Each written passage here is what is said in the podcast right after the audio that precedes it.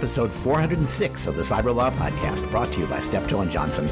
We're lawyers talking technology, security, privacy, and government, and we're about to express views that our institutions, our clients, our families, our friends, even our pets don't really agree with. Joining me for the news roundup, Scott Shapiro, professor of law and philosophy at Yale Law School, Nick Weaver, who is a researcher at the International Computer Science Institute in Berkeley, and uh, a new title here, Chief Mad Scientist at Scary Technologies. Nick, we're going to have to ask you about that sooner or later.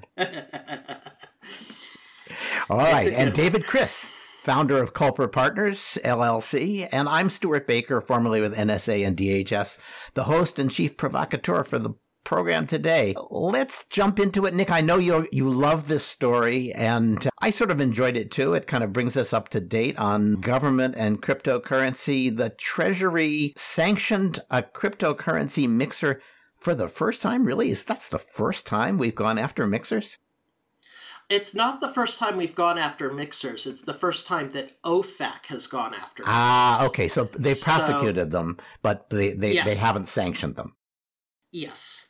And so this is clearly a mixing service that is resistant to DOJ pressure for but this instead, is Blend, blender.io is the is the company yeah. that's being sanctioned and that's a, not a small blender and and I guess we should say the, these mixers are designed to to take a whole bunch of deposits and then pass them back out without differentiating which ones came in and which ones went out so that it's very hard to track unlawful gains through the mixer to the other side. And can Basically, I just say, Nick, before you jump into the merits of it, hearts are breaking open in Main justice right now, given the way Stewart framed that as a company that is apparently able to resist attacks and pressure from DOJ prosecutors, and so is now proving vulnerable to OFAC sanctions. Oh, the shame! shame in it. That Main justice, guys, you know, please hold up DOJ's end of things. Sorry about that. I, I, they will prosecute people for failure to abide by the OFAC sanctions. How's that? So, that sounds fine.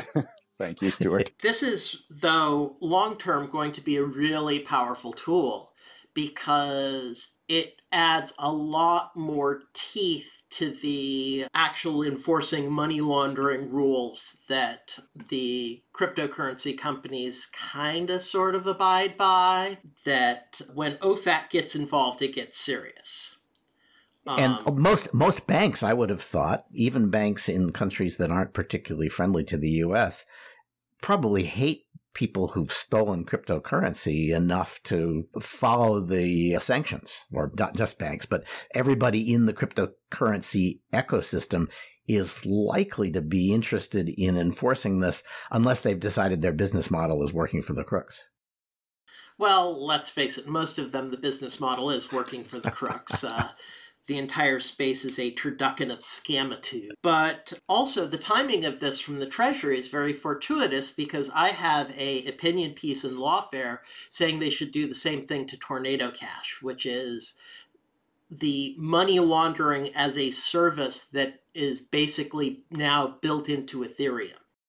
And th- there was a pretty clever way in which they designed it so that you could put money in and take it out anonymously if you wanted to, and then say, oh, now I want to actually show you where I got that money. Uh, and I have a receipt that shows that it was clean when it went in and therefore clean when it came out. But while it's there, it provides anonymity for everybody else's ill gotten gains. Yep. And it's big. So the basic unit for one of the pools is roughly $300,000. So you can deposit a hunk of $300,000 and you get a cryptographic receipt.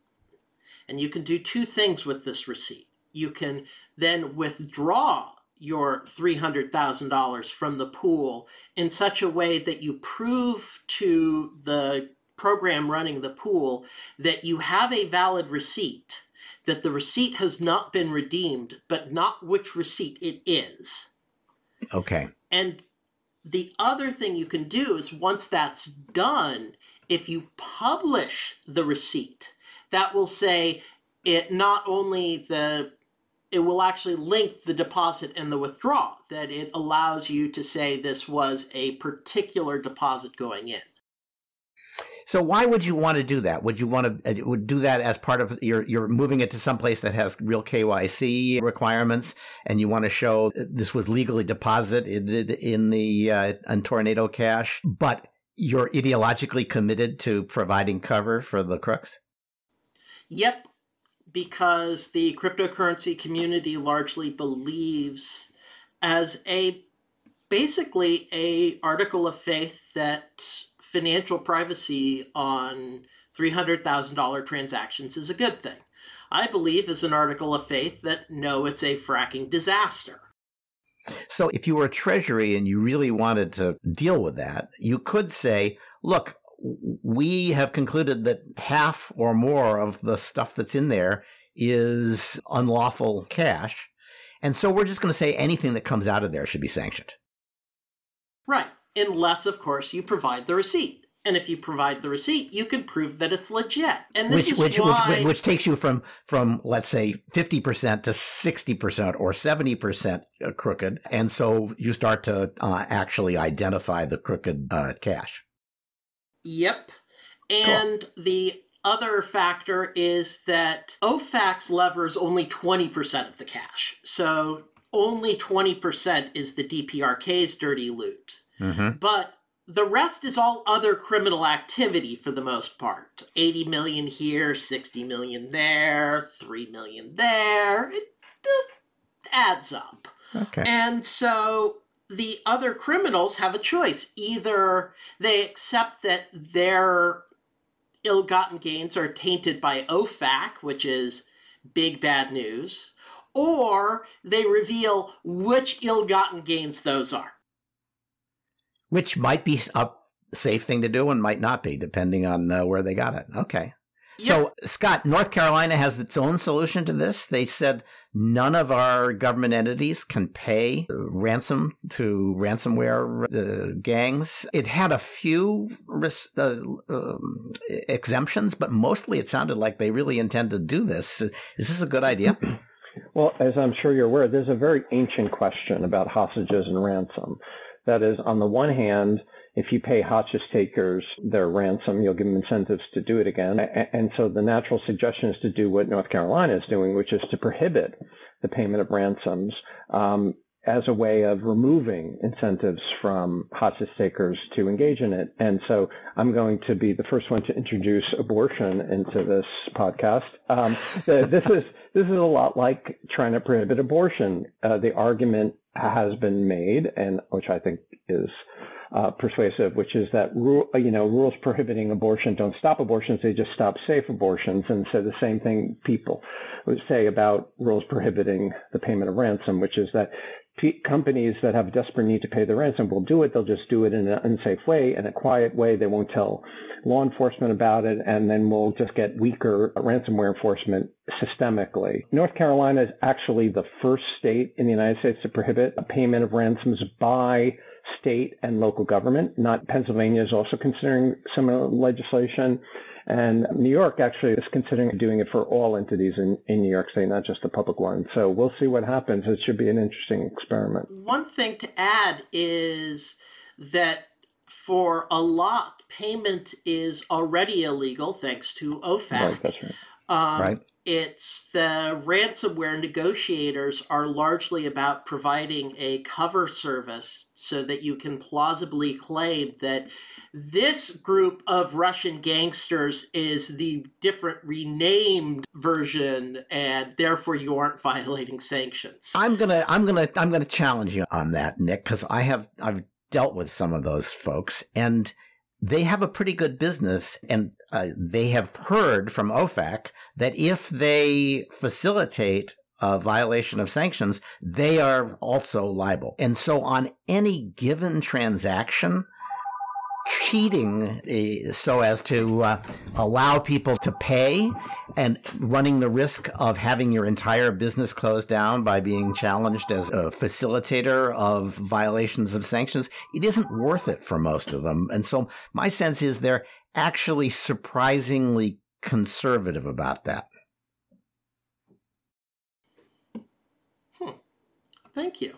All right. So I, I, I, and while I'm holding forth, I will say, I guess I understand why this doesn't happen, but you would think that there was a halfway house between banning it entirely and letting it happen of saying, well, we want to discourage it. So why don't we just tell people who pay the ransom in North Carolina that they're going to have to pay two ransoms, one to the state and one to the ransomware gang. And in the long run, that's going to drive down the price because people are only willing to pay so much. And if they know they have to, to double it before they uh, uh, can get out from under it, they're going to say to the ransomware gang, I'd love to give you a million dollars, but that would be two. And I don't want to pay two. I'll pay half a million uh, eh, so that at the end of the day, the cost to me is a million dollars. Eh, and that'll discourage, but not completely stamp them out. And is less likely to produce the kind of bad acts that Scott was talking about.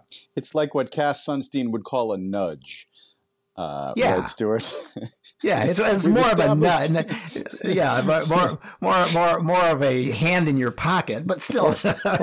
I think the way to deal with this, and apropos of my prior comment on behalf of my good friends at DOJ, Matt Olsen cannot allow Brian Nelson to outstrip him here, is for the FBI to just set up an undercover ransom and blending service combined, kind of like what they did with the uh, fake encrypted phones in Trojan Shield, and just make it one-stop shopping. Okay. Yeah. So, guys, uh-huh. get off your butts, get into gear. Let's go. All right. Well, while we're on a kind of uh, a sophisticated uh, cyber attacks, I there were a couple of reports out, and I asked David to talk about one of them and Scott to talk about another about the tactics that are being used by nation states to get into people's computer networks that were, you know, chillingly effective. And we've forgotten just how good these guys are. David, the, the Chinese Winnti has uh, uh got written up by, who was it? Cybereason? Cyber Reason. And speaking of what Nick mentioned earlier, a turducken of scamitude, which I've written down and will be using repeatedly. I should just start by saying that although my pet fully endorses, I am on the advisory board of Cybereason. so what follows should be taken with however many grains of salt you need. But there is this obvious problem of massive PRC competition across all fronts, including in the arena of technology and, and what Chris Wray, the FBI director, is calling unprecedented campaigns of cyber theft, espionage. I think he said he's opening an investigation every 12 hours. And so it's a, it's a massive problem. They're flooding the zone. And this particular attack from our friends in the People's Republic is from APT 41, as you said, known as Winnti. They've been around since, I guess, around 2010. And they are hacking manufacturers in North America, Europe, Asia, including, it appears, members of the DIB, the Defense Industrial Base, energy sector, and others who might be in the critical infrastructure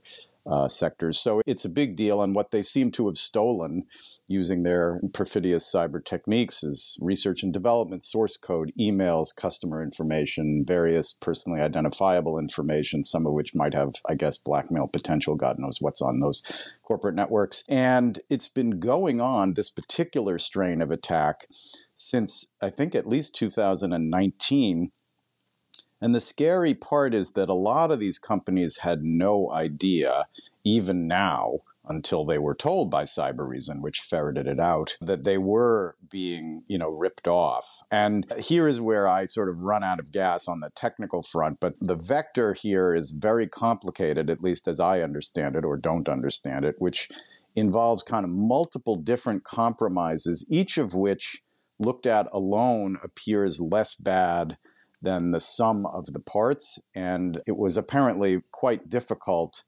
for the geniuses at Cybereason to spot it. It was so difficult, I guess a lot of the companies didn't spot it, but now the dots have been connected using classic tradecraft and insight. And so presumably the attacks can be thwarted. But it's a very scary thing, and we just don't know you know how many cyber attacks of this sort are going on all over the place. We should assume, I think, that there are lots of them. And, you know, this is a very serious, I think, symptom of a very significant and long term problem that I expect people like Nick and maybe Scott, with his cyber expertise, and you, Stewart, to get right on and solve, ideally, you know, soon.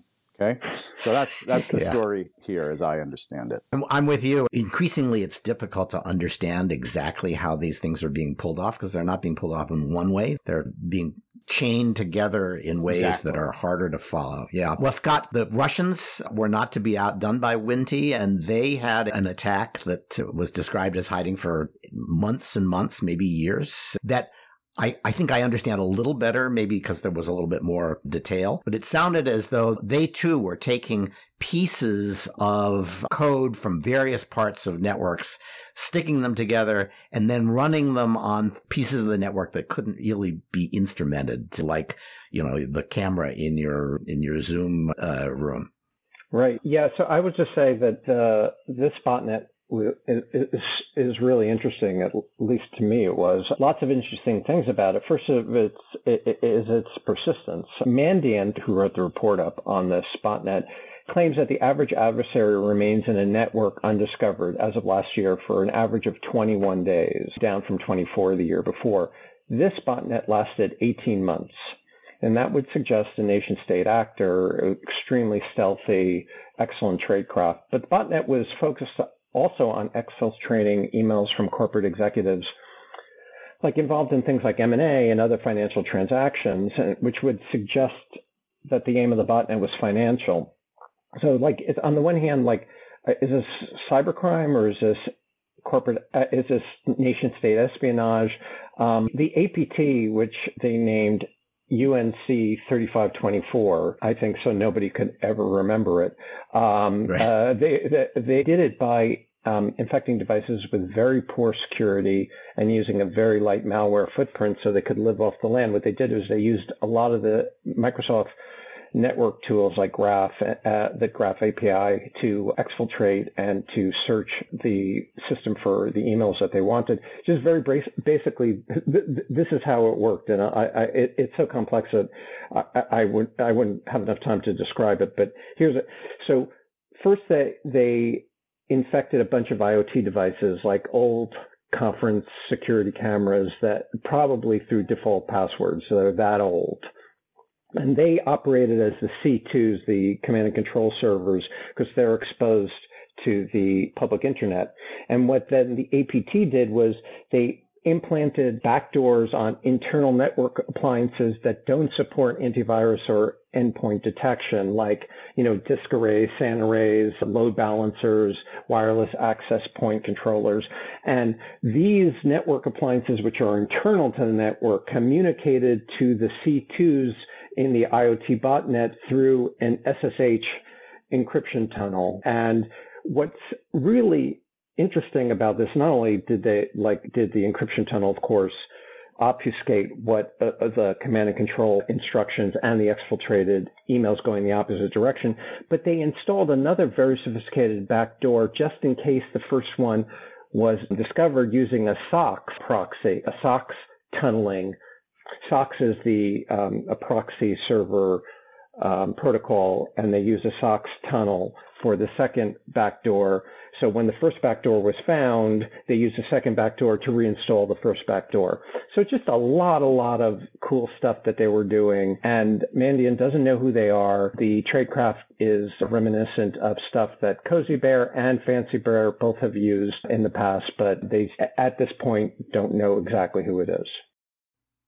Really, yeah, really interesting and maybe highly effective. It's I'm going to offer a, a theory that maybe the Russians spent all their time and all their macho determination on building the coolest botnets and instead of trying to figure out how to take down the internet in Ukraine. Eh, and they might have tried something a little more effective there if they weren't putting all of their effort into being completely stealthy and defeating even sophisticated defenders in their cyber espionage, which, you know, is what you'd expect an espionage agency to do. They would promote espionage and downgrade attack because attack is just you know, the stupid stuff that guys with tanks do. So maybe we should be thankful that they spent all their time doing this. Yeah, I mean, especially since I don't know if I own shares in those companies that uh, were still uh, whose emails were stolen. But who knows if this was a way in which Russian government is trying to make more money? Whether this is just like a side thing? Um, it, uh, it, it's it's too it's too involved for a side thing. But who knows? I mean, it's really very surprising, but very interesting. So I was surprised by the Biden administration issuing an executive order and a report on quantum computing. I guess uh, maybe you just have to if you want to be a self-respecting Western government. But Nick, I, why did they do this? And and was there anything uh, that led them to take this action? Is there anything surprising in this uh, order?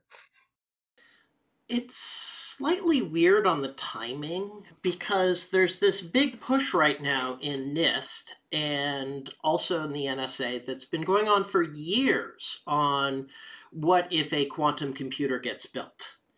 Um, right. So, like years ago, the NSA changed the rules from Suite B to CNSA, going, hey, you can now use RSA and conventional Diffie-Hellman, and don't go out and upgrade yet until we have post-quantum algorithms. Right.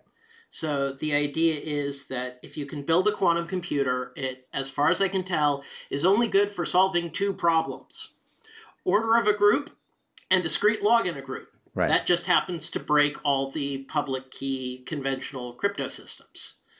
Um, and so there's yeah, but but there are plenty of ways to build crypto systems that are that you know that you have to basically go back and use you can use quantum and it'll give you a leg up but you're going to be back trying to exhaust all the keys and if your keys are long enough no. uh, you know and just double the, uh, the, no. the keys uh, you you get no, a substantial public, benefit the public key cryptography is what gets affected by uh, quantum computing. Right.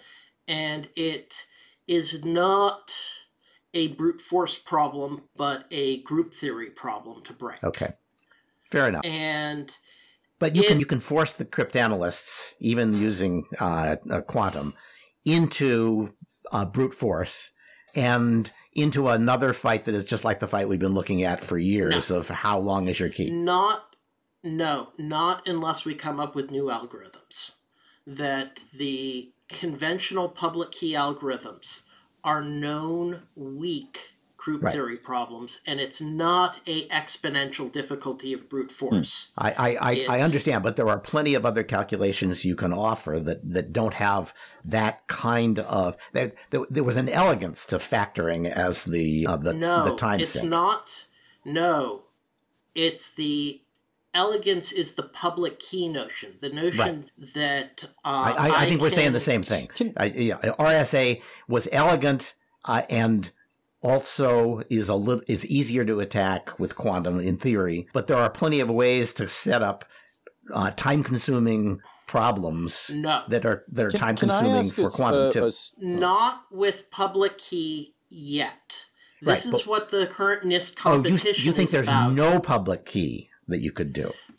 The no, the current public keys. Oh. All the current public key technology, the elliptic curves, right. the d- discrete log, the factoring, those all fall to quantum computing. I, I think there's we're saying a, the same thing. I agree. There's a ongoing effort to develop new algorithms and an ongoing NIST competition for post quantum public key but the competition is only ongoing and there are open questions whether those algorithms are actually going to be secure even against a conventional computer because this is very new well anything new with... in crypto is a risk David, you were asking a, a it was question. Just, it was to ask something that Nick, I think, more or less just answered, which is that even in the absence of a quantum breakthrough, it, it seems as if some of the PKI is growing potentially vulnerable to just improved uh, conventional processing and or better decrypting algorithms. Um, and so I read of anxiety even on that front. And it sounds like maybe at least a little of that may be justified. I don't know. There's a little of that because one of the things is the hardness of the group theory problems that underlie our public key crypto. They're believed to be hard. Right. But they're not proved to be hard.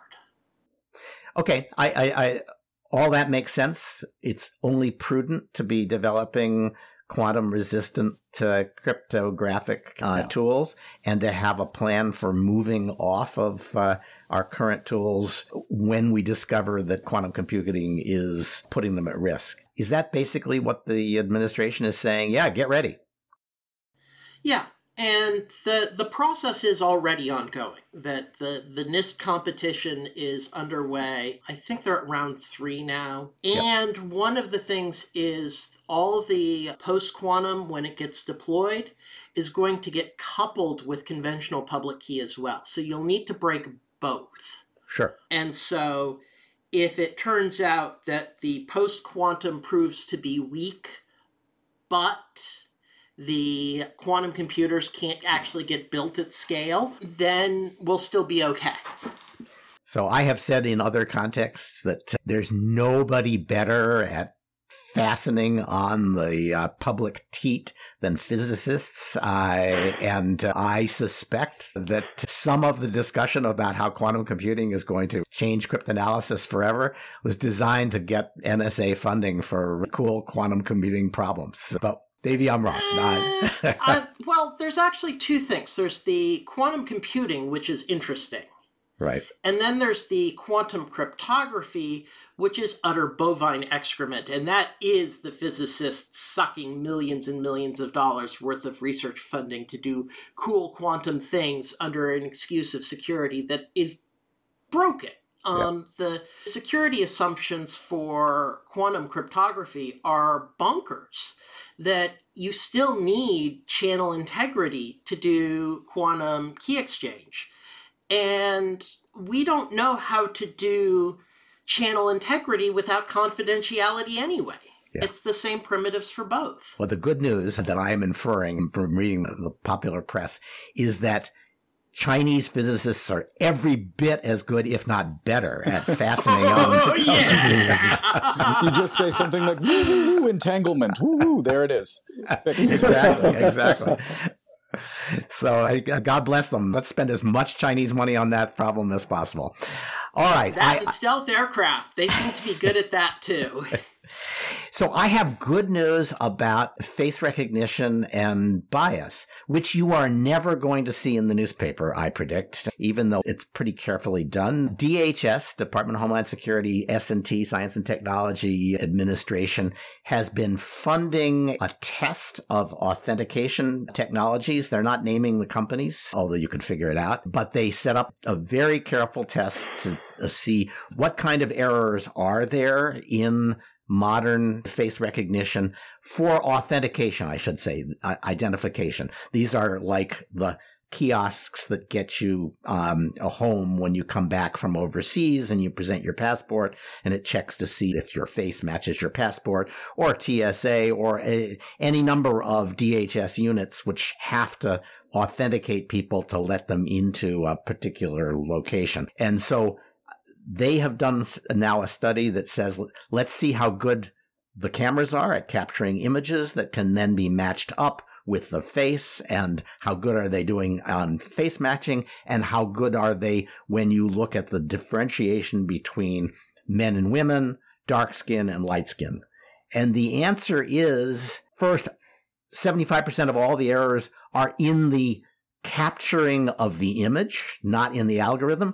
So that already is a body blow to the people who say, oh, it's the AI, it's discriminating. But even accounting for that, the errors that the best systems produced here, 0.8% of men were not properly identified. That's less than 1%. None of the women were falsely identified none of the dark skin, none of the light skin. There was, it was zero errors on both based on skin color. And the only gender discrimination that they could find, if you want to call it that, was against men. This is really impressive. It's because the, the algorithms are getting better and because they focused a little bit more carefully on capturing better images, which turns out to have been a big part of the problem. So this is really good, uh, good news. Uh, it hasn't been covered as far as I can see anywhere, but it was published this week by DHS S&T.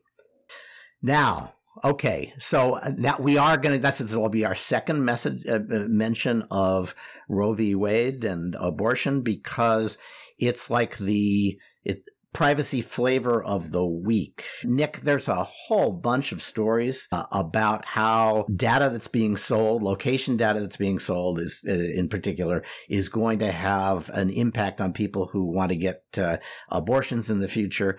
I'm really skeptical of the whole that whole uh, line of analysis, but it does tell us that just as we covered last week, there are a lot of uh, stories being written about how your location data is at risk and you are at risk because of the location data that's being collected on your phone.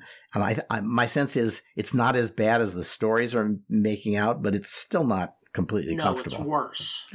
okay, so we're going to disagree. Here's why. State X passes law criminalizing abortion under in a post Roe v. They don't. They don't have to. Thirteen of them already have. Yeah, geofence warrant Google. Tell me all Google phones that have visited this location that are owned from within my state. This is a clearly allowed warrant under current law, and this will tell everybody.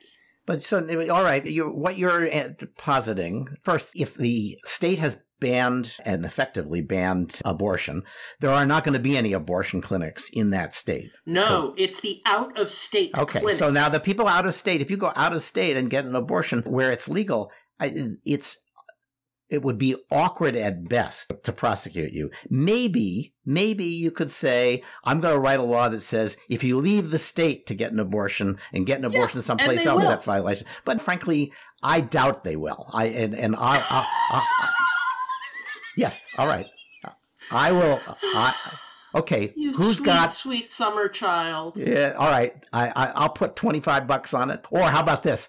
A uh, hundred dollars to the five hundred one c three that I would most um, be unhappy to provide a, a, funding for. If you'll do the same, hundred bucks says that no one is prosecuted in the next three years for going out of state to get an abortion. Make it five. Five years? Okay. That's a deal. Five years. All right. I, I just don't think that's going to happen. I think that if Roe v. Wade falls, and it sounds like it will, it's going to be a big, sobering moment for both sides and probably more for the Republicans who've been pushing this because it was cost free to say, oh yeah, no, it doesn't matter. Uh, rape, incest, uh, life of the mother, which is just all bad. And I just, I don't think that will stand politically. And the idea of saying we're going to make it illegal uh, and chase you when you go out of state uh, also highly improbable, especially because it's the wealthier people who will be aggrieved by that, and they will definitely make sure the Republicans don't do that. You have way more faith in the Republican Party actually being I do. It's true. remotely it's true. honest and principled than the past decades have shown. No, it's not. I have every confidence in their desire to be reelected. And I think most Americans are Uh, not where the court was when it decided Roe v. Wade, and they're not where the Republican Party is when they pass these test case laws. They're in a much mushier middle, as is all of Europe. And I'm guessing that's where we're going to end up. I, okay, so i just to say that, uh, uh, just to point out that Loving versus Virginia involved miscegenation, you know, the interracial marriage of a couple, the Lovings, who left Virginia to go to D.C. to get married where it was legal, and then they were prosecuted when they came back. I mean, these, as you know, these things happen, and why? I mean, it's just really, I mean, why? I should say I know we can bet like whether it's going to happen, but like there are half the women in the country who are now have to bet that that we're right. On it. It's it's a but uh, yes, but you really have to. I mean, the, to, to turn this into a privacy issue, you have to believe that location data is going to be used to enforce a law that, uh, as far as we know, doesn't exist now, and you have to imagine uh, uh, uh truly evil uh, Republicans. I know that's not hard for some of the people on the call, and Republicans who don't want to get reelected. That, that's why I don't believe this is going to happen, and Uh, getting upset about the risk of location data, especially when this location data, you know, has been presented as they know you, that you went to an abortion clinic. But in fact, what they know is the number of people, they know this phone went to, oh, sorry, they know people from this location went to an abortion clinic and then went someplace else. And if you want to serve an ad to somebody who went to an abortion clinic, we can find those people and serve them ads. We can't find them and give you their names, but we can find them and, and let you, you serve an ad. You can find them. them. and give you your home address. That, um, these data sets are not anonymous. They're well, I, as I remember, the, and weren't these these were actually anonymized by census block when you return. It's not like they said we can tell you what their home address. You you could. I mean, certainly you could say I want people who have a home address of X and who have been to an abortion clinic, and I want to serve them an ad. But even then, getting to the identities of those people. It's not impossible, of course, but it is pretty difficult. And none of that was made clear in the stories that wanted to get you excited about abortion clinic location data. Well, then again, you give me the cell phone data that the NSA was getting, and I'll tell you which Republican senators' mistresses got their abortions. so, so there's no doubt that all of this data, if you uh, dump it all together, can be turned into a very, very detailed exercise of identifying where people are. You only have to look at the January 6 prosecutions and the immense amount of data that was uh, mobilized there to find everybody who was on the grounds of the Capitol on January 6th. But I don't think that's because it's being sold. It's because it, it is extractable. And if you get served with a subpoena or search warrant, you're going to extract it. Uh, uh, and nothing that people are talking about in this area is going to make that harder or at least impossible. We, well, we, if the data is not world. collected, if the data is not collected and retained, it doesn't get subpoenaed. It, there's a reason why the geofence warrants only went to Google and not Apple. Fair enough. And there's a reason why when you're trying to navigate, you'd much rather use Google Maps than anything Apple has. uh, uh, that's the problem is that there are some real values in in uh, having the location data and having it analyzed. Um, okay, let's while, while we're while we're talking about easy issues, what about this disinformation governance board, uh, uh, Scott? Uh, is that just the the dumbest name in, uh, in the last ten years, or is there something to be worried about there? Well, yes, it is the dumbest name. I had mentioned before we started that like that there hasn't been a creepier title uh, since John Poindexter's Total Situational Awareness right after 9/11. I mean, you, you call something a disinformation governance board is just a really, I mean, it just it's. I mean, I, it was sort of asking for trouble. yeah, it? Yeah, I mean, it's just it's just it's it's almost like it would be good that there was a governance board that explained to the disinformation governance board how not to name itself to create disinformation. It just opened themselves up. Oh, that was very um, good. Number Scott. two, that was very very good. oh, thank, you, thank, thank, you. I, I, I, yeah, thank you. I, I, think I thought it might be a bit too meta, but but everyone here is very sharp. So the second thing I think, which was really not great, is that the congressional hearings Secretary Mayorkas made it sound like this board was going to do a lot to combat the disinformation problem. He, didn't try to hide it. He, he trumpeted it. And when the Republicans freaked out, DHS pulled back and said, oh, no, we're not, we're not, we're, we're just doing all the stuff that we were doing before. We're just coordinating behavior. Right. It really also didn't help that they hired Nina Jankowicz to be the executive director who was the unfortunate creator of that cringy TikTok video of disinformation sung to a Mary Poppins tune. I have to say, yes, yes, it was unfortunate for her. What a hell of a voice she had, though. Oh, yeah. I, you know, I was impressed, uh, and not bad lyrics. And I will say, you know, she is a former participant in the Cyber Law podcast. We've interviewed her, so I do sort of I have some sympathy for her. But yeah, one in this context, that uh, was a that was a tough uh, Twitter, right, right, right, TikTok. TikTok, right? Because you wanted somebody, you wanted somebody who is like like super so- sober and boring. Yeah, yes. yeah. yeah. I, I, I, before you said boring, I said sober and responsible. I was going to say like David. Um, but, I'm good with boring. Boring's fine. okay. Um, so I, I mean, you know, like how, how to assess this? You know, like I'm sure you do, Stewart. You get these emails several times a day from CISA saying, you know, oh, there there's a fraud happening, you know, there's a fraud happening right. when it comes to COVID, fraud happening when it comes to the border. You know, we get these all, we get these all the time. So it's not like the government doesn't do things like that. It's just that what they claim to be doing now, when they're a bit clearer, is ensuring that the various parts of DHS, like CISA, CPB, FEMA, that they're all coordinating their activities to make sure that there's information sharing, which is compatible with legal authorities that each group has, which are kind of, as you would know better than uh, yep. than us. So they they're all kind of subtly different from one another. So it seems like a good thing to do. It's just wow to call it the Disinformation Governance Board just opened itself up to more disinformation, and the Republicans are running it, with it. I think you're right that the retreat by DHS tells us that it didn't sell well, not just on the right, but uh, across the board, or at least the, the, they thought, you know, fighting disinformation, that's what we've been doing ever since the Trump resistance, and we should stand for attacking disinformation. And it didn't work because too many people think that what they say is likely to be treated as disinformation by the government. Because, you know, everybody's uh, said something that Twitter has treated as disinformation. And so uh, that must have provoked a reaction among uh, you know the four centrists left in the country that DHS didn't like. Well, I, I think also just everyone's terrified of 2024 from the you know left center. Yeah.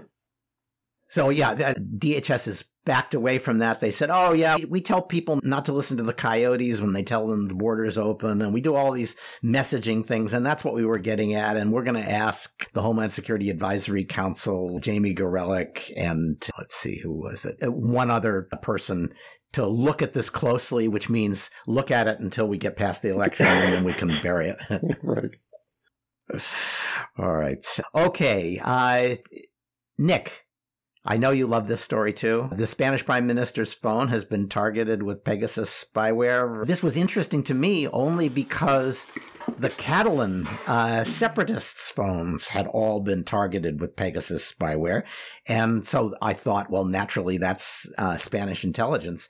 But, you know, unless something is weirder happening in Spain than I thought, it's unlikely that Spanish intelligence was also targeting their prime minister.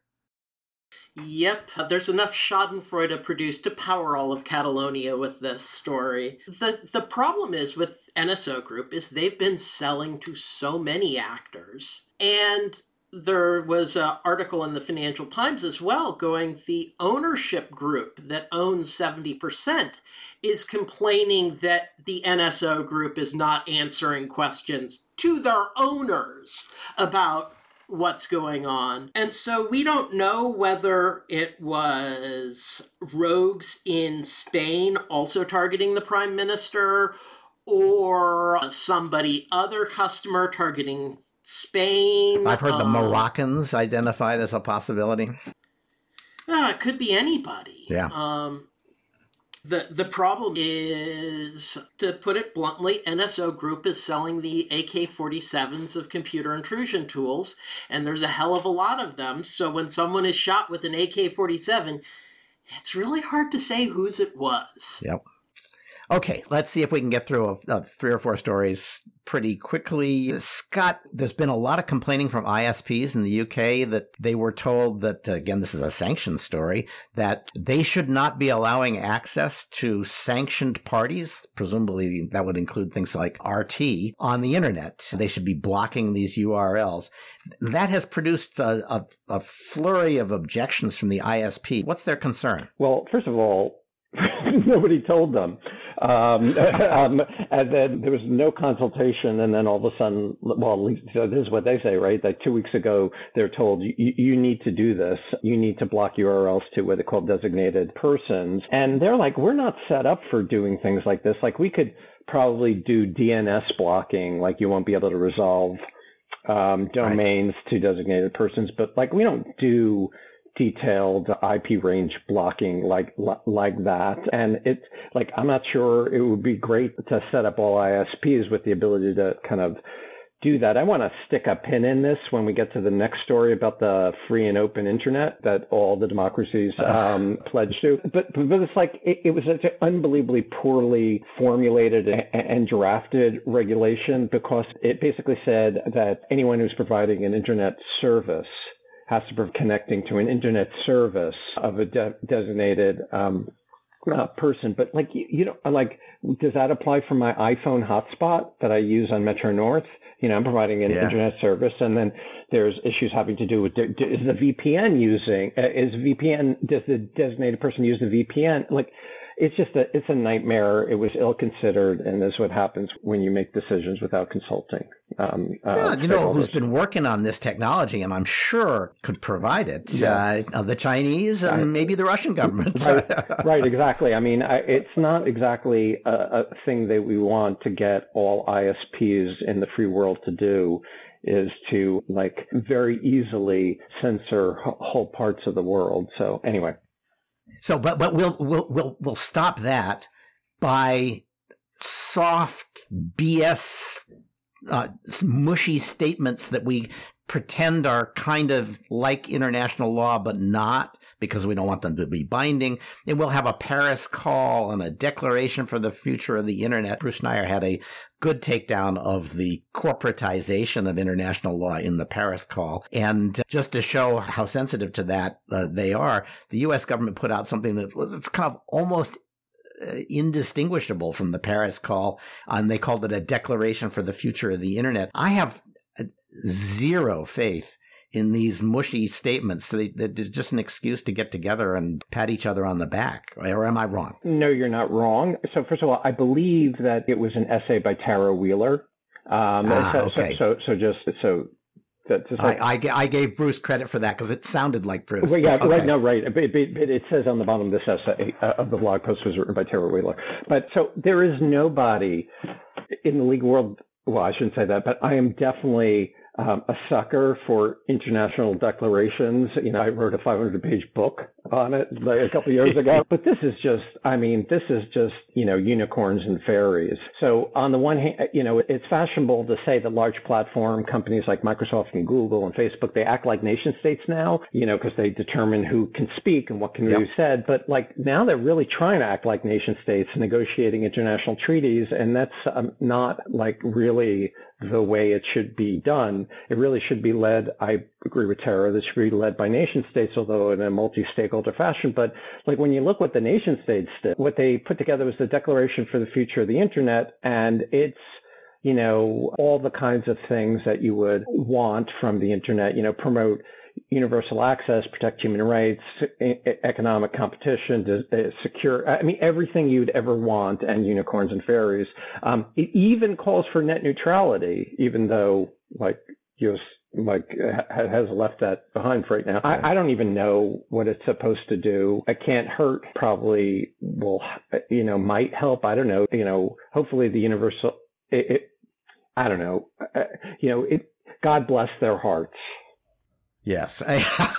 yeah. It, so this is Tim Wu, I think, who's on the National Security Council and who seems to have left all of his clarifying cynicism about business behind in academia and brought only the fairies and the unicorns with him when he started making policy. But he did bring net neutrality with him as well. I, I it was a disappointment. I would have expected something a little more gimlet eyed from him. Yeah. I, I was disappointed when I read it for its almost like complete lack of content because I mean everyone you know democracies want all these things except that actually they involve trade-offs and they're really hard to figure out how to have a free open interoperable human rights respecting internet you know how you get all that together is is an incredibly difficult task that can't be um, worked out in three pages or even helpfully even mentioned in three pages.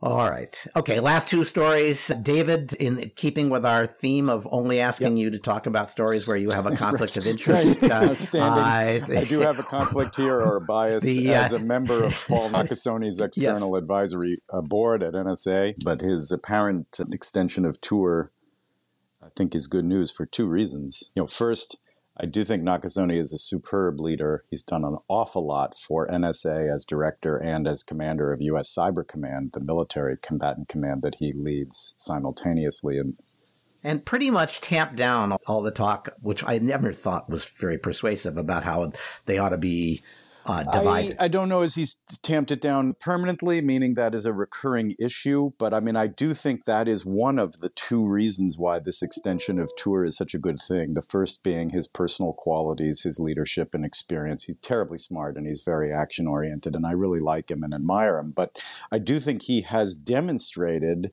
across a variety of fronts, beginning no certainly by the time of the Russia small group, that he can maximize the synergy that come out of this dual hat arrangement in which he's both the director of NSA and the commander of Cyber Command. And it, it really requires a lot of hard, fast, thoughtful trade offs, again, uh, on the one hand, with the use of intelligence.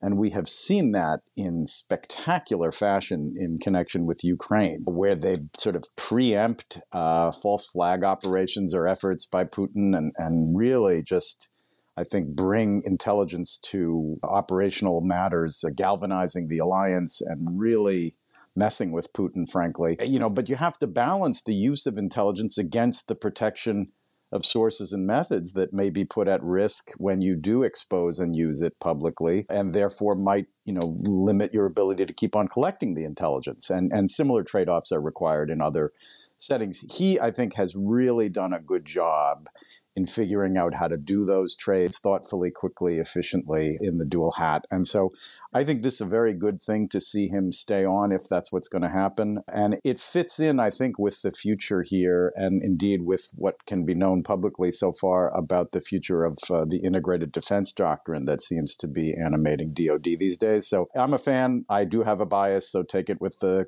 you know shaker of salt if you need it. But I think this is a good thing for both of those reasons: his personal abilities and experience and his maximizing of these synergies that I've mentioned. So I'm not on his advisory board, but I do think that the division of the two commands is wrong for a very simple reason, and it's the one you uh, referred to. Sometimes you have to use your access to the system to steal the secrets, and sometimes you have to use it to, to break the system completely. But you can't do both in the long run, that you're either stealing or you're breaking. And the decision to break is what combatant commanders do. And the decision to steal the secrets is what the head of NSA does. And if you created a combatant, separate combatant command, it would probably be headed by a four star. And NSA is headed by a three star general. When a three star general comes into conflict with a four star general, he never wins. and therefore, we would simply destroy everything and exploit nothing uh, in the long haul. So I think that's a, a bad idea. It's a strangely hierarchical institution, the U.S. military, isn't it? With four being more than three. Or imagine that you had a civilian head of NSA, uh, right, in which, you know, Actually, may, that probably would be the only way to uh, to uh, uh, address the problem because then uh, it would be an ambiguity that would make the uh, combatant commander unsure because he's got civilians above him, civilians below him. Then, then we, you know, what is this thing I'm the dealing usual with? Washington D.C. inside the Beltway knife fight in a dark alley juice contest as to you know who's going to win, but it's just not a very. I mean, I do think Nakasone has really, as I said, really been smart and thoughtful and efficient about balancing the equities, both of which he's responsible for, both of which I think he cares about. And, you know, it's a series of both tactical and strategic decisions that have to get made, and they have to get made fast because the intelligence has a very limited shelf life these days, and the stakes are really high. So, uh, you know, uh, giving him another year, I think, is a very good thing as he can try to institutionalize these processes and to our, I, I think, to our really enduring benefit. Yeah, we've, we've been lucky in the NSA. Uh, yeah, uh, you and I, uh, Stewart, have dealt with a lot of them years, over so. time, right? And and they, they have been strong. And Nakasone, exactly. I think, is one of the strongest ever. Okay. And last point, I just want to point out that we got to the very end of the podcast and Roe v. Wade had pushed Elon Musk, God bless him, off the, the podcast until this very moment. But I have to say, there's an interesting article suggesting that Elon is going to have a problem, not a problem, is going to be at risk a little because of CFIUS, that is to say, the foreign investment review process, because he is going to have Saudi and other foreign participants in his fundraising. And the fact that there are foreign participants, and they're putting aside even the possibility that his heavy investment in Tesla in China could be a mechanism for exercising control. The uh, Committee on Foreign Investment in the United States has a basis to ask for a review of that trans- of his transaction. So it's one more in the host of regulatory and market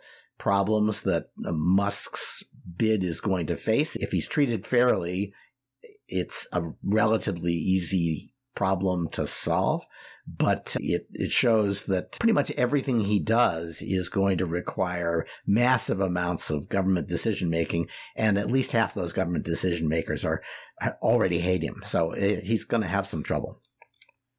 I'd just like to point out one thing with Phony Stark there. The CFIUS concerns are actually real because his pitch deck for private investors that got leaked to the New York Times. It's just bonkers. It's like 69 million people are going to pay three bucks a month and all sorts of lunacy like that. So when you're dealing with foreign investment, especially like Saudi Arabia, which previously got caught inserting moles into Twitter to de anonymize activists, it's going to trigger some CFIUS concerns. All right. Well, I would recommend that you not use the summon command on your Tesla in Saudi Arabia after that. Uh, okay.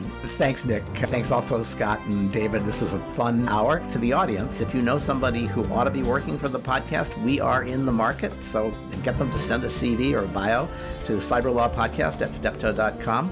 I want to thank Weissman Sound Design for our music. This has been episode 406 of the Cyber Law Podcast, brought to you by Steptoe and Johnson.